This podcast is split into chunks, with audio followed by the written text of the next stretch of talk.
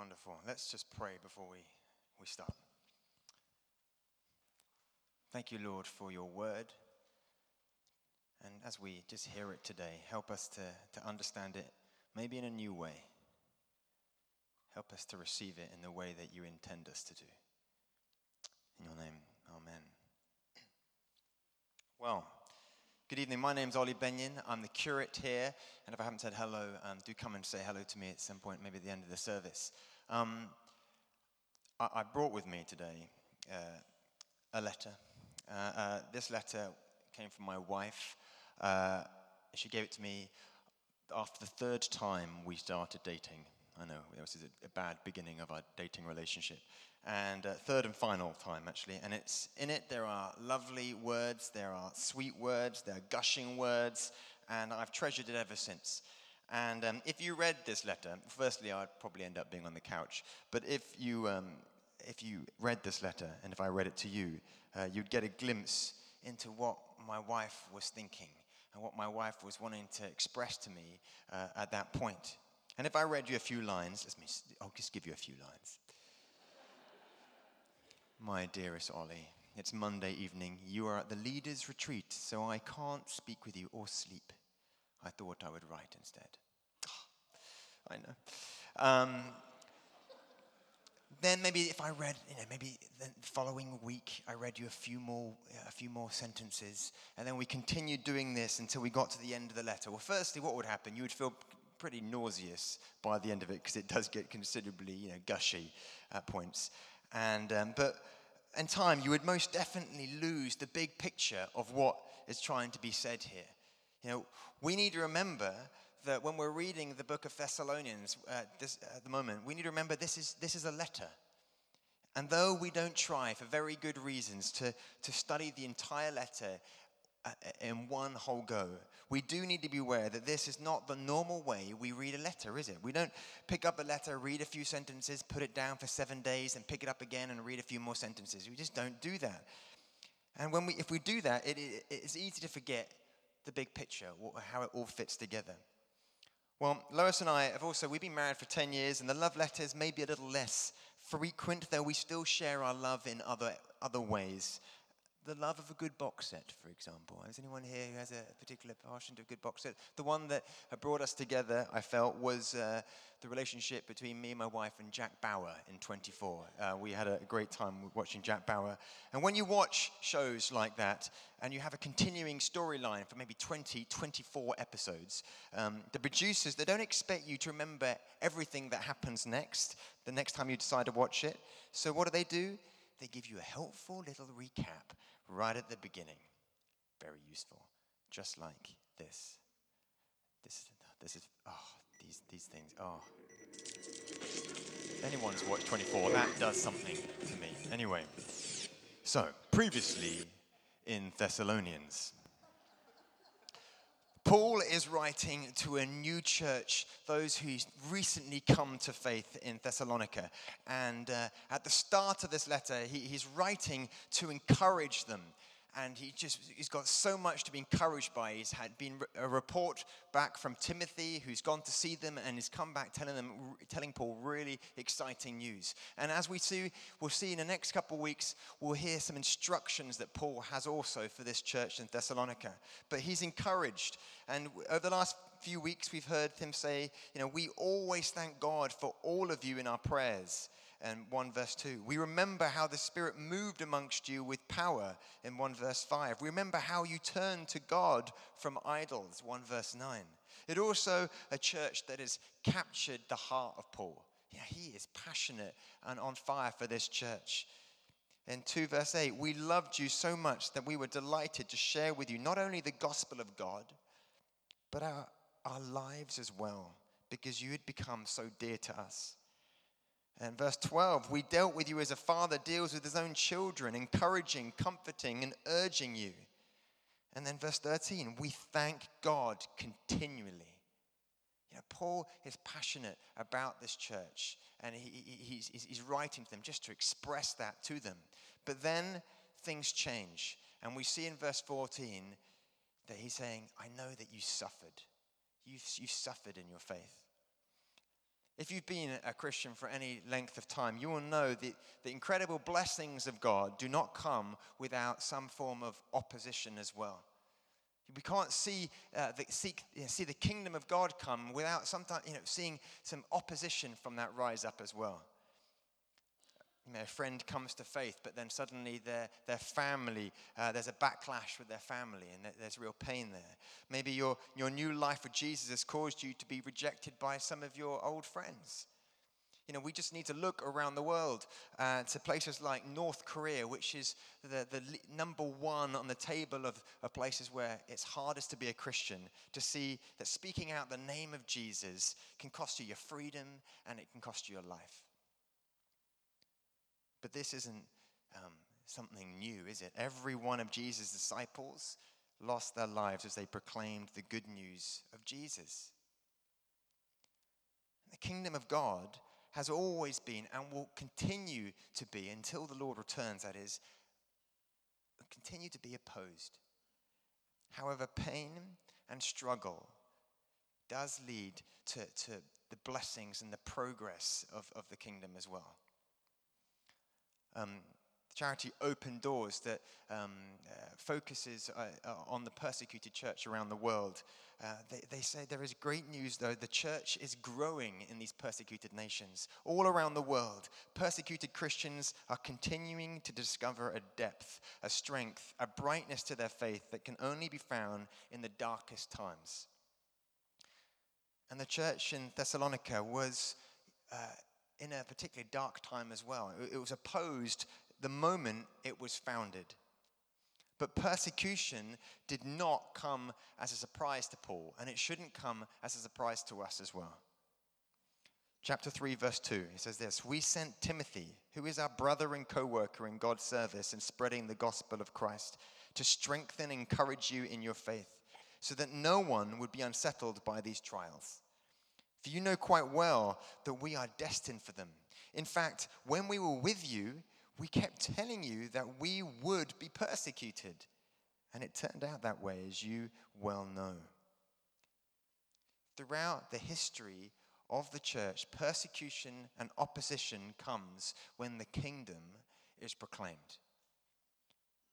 In many ways, we should be worried when we're not seeing some opposition. Maybe we're not pushing forward with the kingdom. Maybe we're not living out our faith in the way that the Lord wants us to.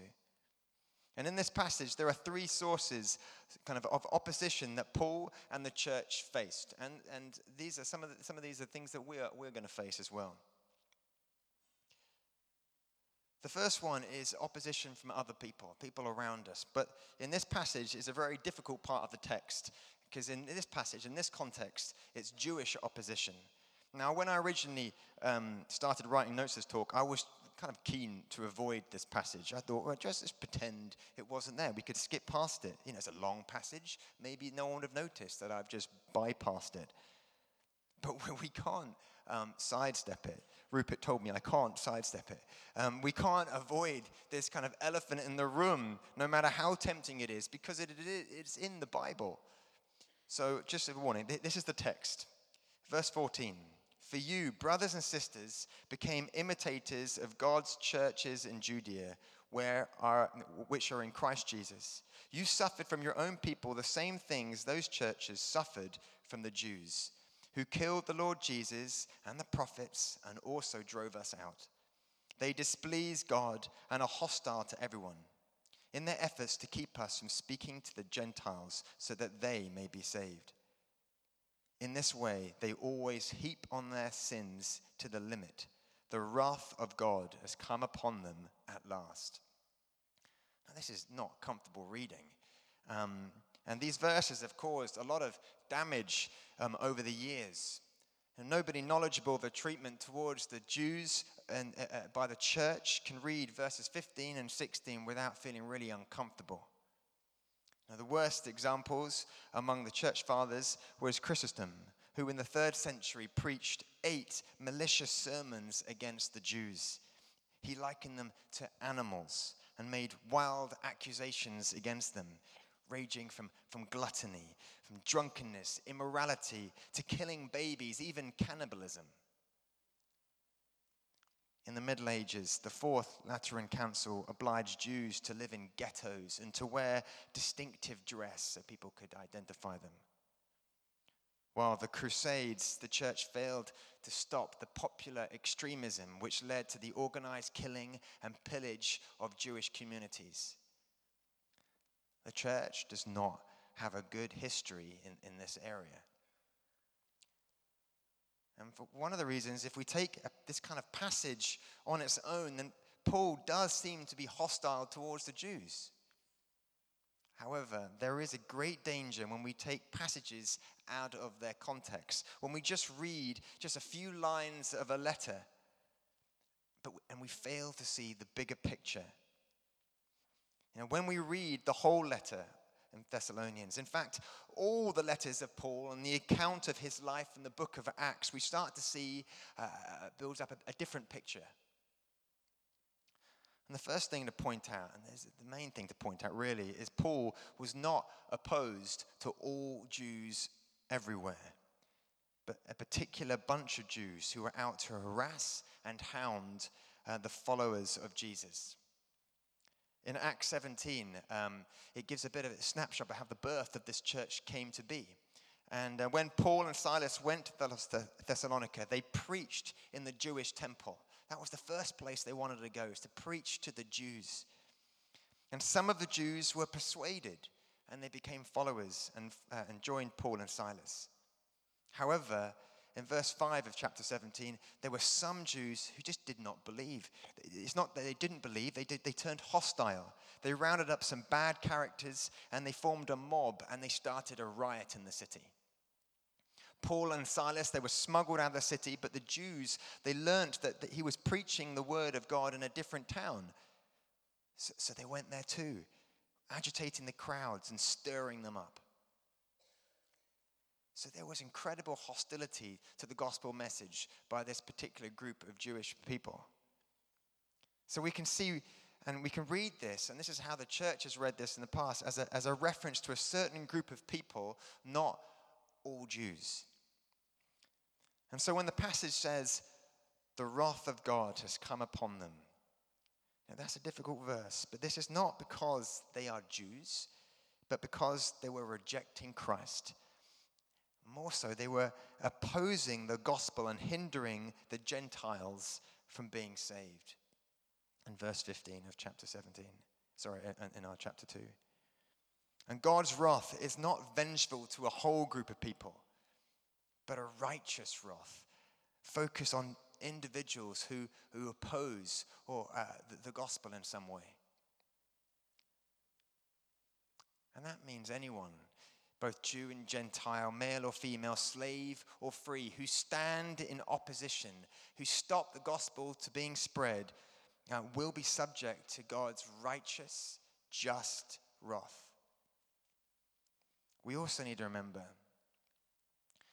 that the person writing this letter, he was a patriotic Jew, wasn't he? In Romans 9, he says he longed for the salvation for his people. He declared that he was even willing to forfeit his own salvation if only thereby they might be saved. And in Romans 10:1, my heart's desire and prayer to God for the Israelites is that they may be saved. Now, this doesn't sound like someone who's hostile and desires, you know, and hates all Jews, but it's someone who loves them, who has a heart for them and wants them to be saved, wants them to know Jesus. And the other thing I just want to mention um, about this quite difficult bit of the passage is the danger of, of stereotyping. The situation that Paul and the Thessalonians face from the Jews is very similar to the threat that this country and many other countries around the world face from Daesh and many uh, kind of Muslim extremists who feel justified of killing innocent people. And the fact is that the beliefs of a small number of Jews then in the past and now a small number of Muslims today pose a real and present danger to other people. But this does not allow us to damn every Jew or to be hostile to every Muslim, does it? But we cannot also be naive. Paul could not be naive at that point about what was happening uh, to, to the new Christians. And we cannot be naive about the threat Muslim extremists pose to the gospel. And Christians around the world continue to be persecuted for their beliefs. And often, you know, like Paul was with the Romans, they are ignored and not protected by the rest of the world. So they need to find their voice to speak out about this oppression. I was reading uh, as an article uh, um, in October this year of a church leader who, who represents Christian communities across the Middle East. And he said this about the Iraqi and Syrian Christians. He said this We feel that we have been abandoned, even betrayed, because we were hoping that the international community would defend our rights and provide us with the equal chance to live in our homeland. But that wasn't the case. Article carries on. It says Western politicians do not take interest in the plight of Christians, despite the fact that they have been the targets of violence and genocide for years. Because we don't have the numbers, we don't have the oil, we don't possess any terrorist threat to the civilized world, he explains. We've been put aside and neglected. And so I just think there's a real balance that needs to be struck to stand up for the gospel and for those who proclaim God's word, you know, to demand justice both today and, and in, in uh, heaven to come. But also not to allow a stereotype, to stereotype a whole group of people because of the acts of, of a few. The church of our day, you know, that had once done, you know, terrible things to the, to the Jewish nation, the, who have been responsible for so much suffering have found a voice to repent for her treatment towards the Jews and to acknowledge that it wasn't just the Jews who crucified Jesus. Every one of us is responsible for Jesus needing to be on that cross. You know, we all need to come to terms with that, don't we? When we come to a faith, we need to go, wow, that was my sin, my responsibility. Jesus took all of my sin, took all of my debt. So he took my death so I don't have to.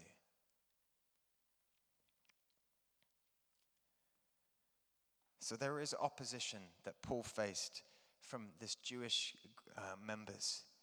And we will face opposition as well when we are starting to stand up uh, and start to you know, declare our faith in, in, in, in the community. The next form of opposition, it came from isolation. Uh, I'll be a bit quicker now. Verse uh, seven, uh, chapter 2, verse 17. Brothers, we were torn away from you from a, from a short time, for a short time. Now, Paul knew that Christian, a Christian who is left on their own, uh, then in, in time, they will, it's easy for them to fall away from faith. Easy for them to just give up. You know, you can experience isolation, I think, even in a, in a church community like this. You know, it's very easy to come here each week and have fellowship just on a Sunday, but not actually have connect with other people. You can just be a spectator in a, in a seat, just watching, and then just uh, go home at the end of the evening. And if you're not part of a home group or a, a, a, real kind of support network, then it's so easy for you to, to, there's a real danger of you falling away. So much of the strength we have in our faith comes from one another. And Paul was very aware of that. It pained him to be torn away from this community that he'd poured a lot of his life into, his love to, into. And the final opposition that um, we see in this, uh, in this chapter is, is Satan himself. Verse 18, chapter 2, verse 18. For we wanted to come to you, certainly I, Paul, did, again and again, but Satan blocked our way opposition comes in all sorts of ways, doesn't it? But it comes in, in, in three main categories, though. So it would be opposition from the world. So maybe it's you know, other people, other pressures that are just drawing us away from our faith, or, or opposition from our kind of our, our, uh, our, flesh. You know, we are sinful people who make mistakes and we can be weak. You know, and I'm the first to admit that, you know, I could struggle with my flesh at points. And there's also opposition from the devil where there is an element of a spiritual battle that we, that we are uh, at war in. You know, we're not told what Satan's involvement was, only that it was, it, it was made impossible for Paul to get to them. And I just want to just make a comment that we just need to be aware of the realities of the spiritual battle, the spiritual warfare. And when we commit to following Jesus, we can expect the enemy to make things difficult, to uh, you know, break up the path, to cut in in some way, to just to disrupt things. But we don't need to be afraid of him. For Jesus, he lives within us. But we do need to be aware of uh, the enemy's hand at work in this world. You know, his deception, you know, his accusations, his lies that try and rob our faith and stop the spread of the gospel. However, Paul was even more fearful that this tempter, this, this Satan, had robbed the Thessalonians of their faith. Verse uh, 5 I was afraid that in some way the tempter had tempted you and that our labors might have been in vain. But despite of all this opposition, you know, the persecution from their own people, the isolation of being you know, pulled apart from their, their spiritual father, and, and this spiritual battle of the, of, of, the, of the enemy, Satan, God's people grew stronger and God's church prevailed. It was good news that Paul was able to, to say back, you know, to, to, to, to say to them. And what was it that got them through this time? Well, there are just a, a few things I want to point out. The first one is, is just fellowship. Um, chapter 3, verse 2 Timothy, God's fellow worker, had been sent to them to strengthen and encourage them. And, and there's something we need to draw strength from one another basically you know it, there are it's so important for us to, to be around people that are on fire for the lord and uh, we can just be built up and edified um, there are key people in my life i'm sure there will be people in your life that you think yes they are the people that just helped me there was a chaplain at school for me that i just I just knew he was a man of God and he, he loved the Lord, and I just wanted to be more like him. He encouraged me, inspired me, and I just wanted to be around him. And so much of my Christian journey was kind of helped because of those formative years in my life. Now, find people that can encourage you and inspire you, that can be a Timothy in, in your situation and I just want to say it again, you know, because I, my part of my role here is to oversee home groups, and I'm just going to keep plugging it. But uh, if you're not already involved in a home group, then that is a great place to be around people that are just on fire for the Lord, who, who love Jesus. And when we're around people like that, we want to grow as well. So, fellowship. The second thing um, is encouraging testimony. Uh, being encouraged uh, by the report Timothy, Tim, uh, Paul was really encouraged by this report Timothy brought back in uh, verse 6. Timothy has just now come to us from you and has brought good news about your faith and love. You know, despite all of Paul's fears and worries about what's happened to this church, there's a good news about faith and love. And it was great to hear testimonies of what God is doing. I just want to I encourage you to start sharing them with one another. Let us be a church that just shares the good news of God. I'm just going to throw this one in because it happened this morning. And um, I met a, a, lady who walked in church this morning, and um, she woke up. Uh, she, would come to this church 30 years ago and stopped coming to this church uh, for various reasons. Life got in the way, and she hasn't been to church ever since. And this morning, with the clocks going forward, she had an extra hour and she woke up with an extra hour. And she said to me, I just thought, what am I going to do with my extra hour today? She thought, you know what I'm going to do? I'm going to go to church. So she went on the internet, found HT again, and decided to come along this morning. And she came along and she just really enjoyed it. She was really excited. And she said to me, I'm really excited to go and see someone who asked me, What did you do with your extra hour today? And she says, I'm going to say, I went to church. I've started going back to church. And I was just, just really encouraged by that. And she's met lots of one level people and is looking forward to coming back next week. Now, that, that is good news. That's exciting. So let's share these encouraging testimonies. And finally, the most importantly, um, this is right at the beginning of our passage today in verse 13 of chapter 2.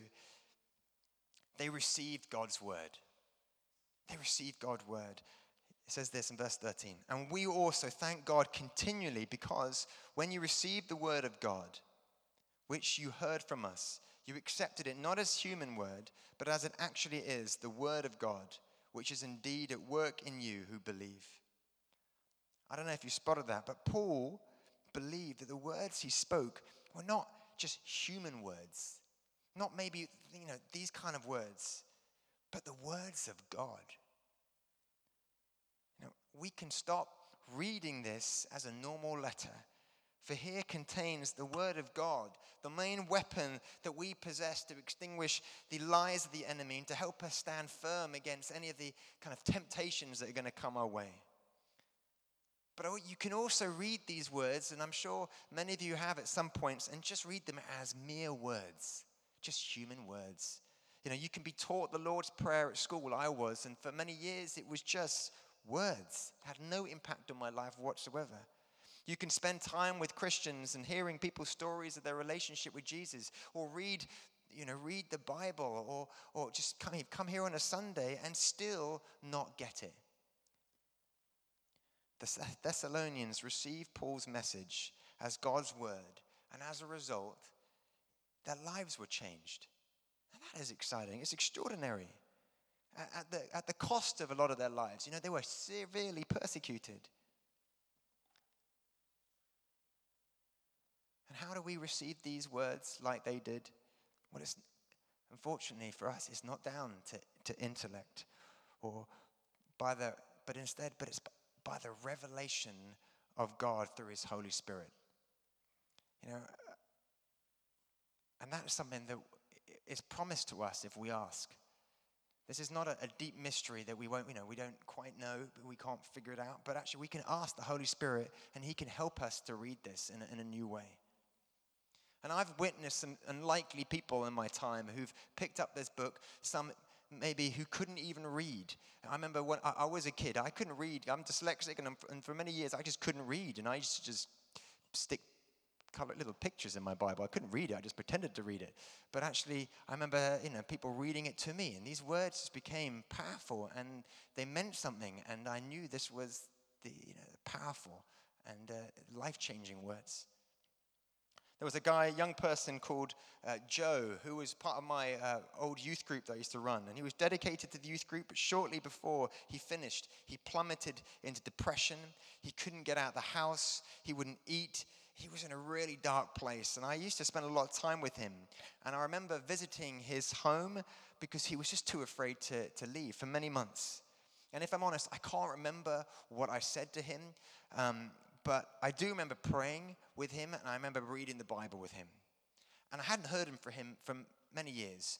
And until last year, I received a letter from him and he said that the word that we read, the words that we read from the Bible together, gave him strength and helped him out of his depression. And now he's got baptized and he's leading a men's group within his church.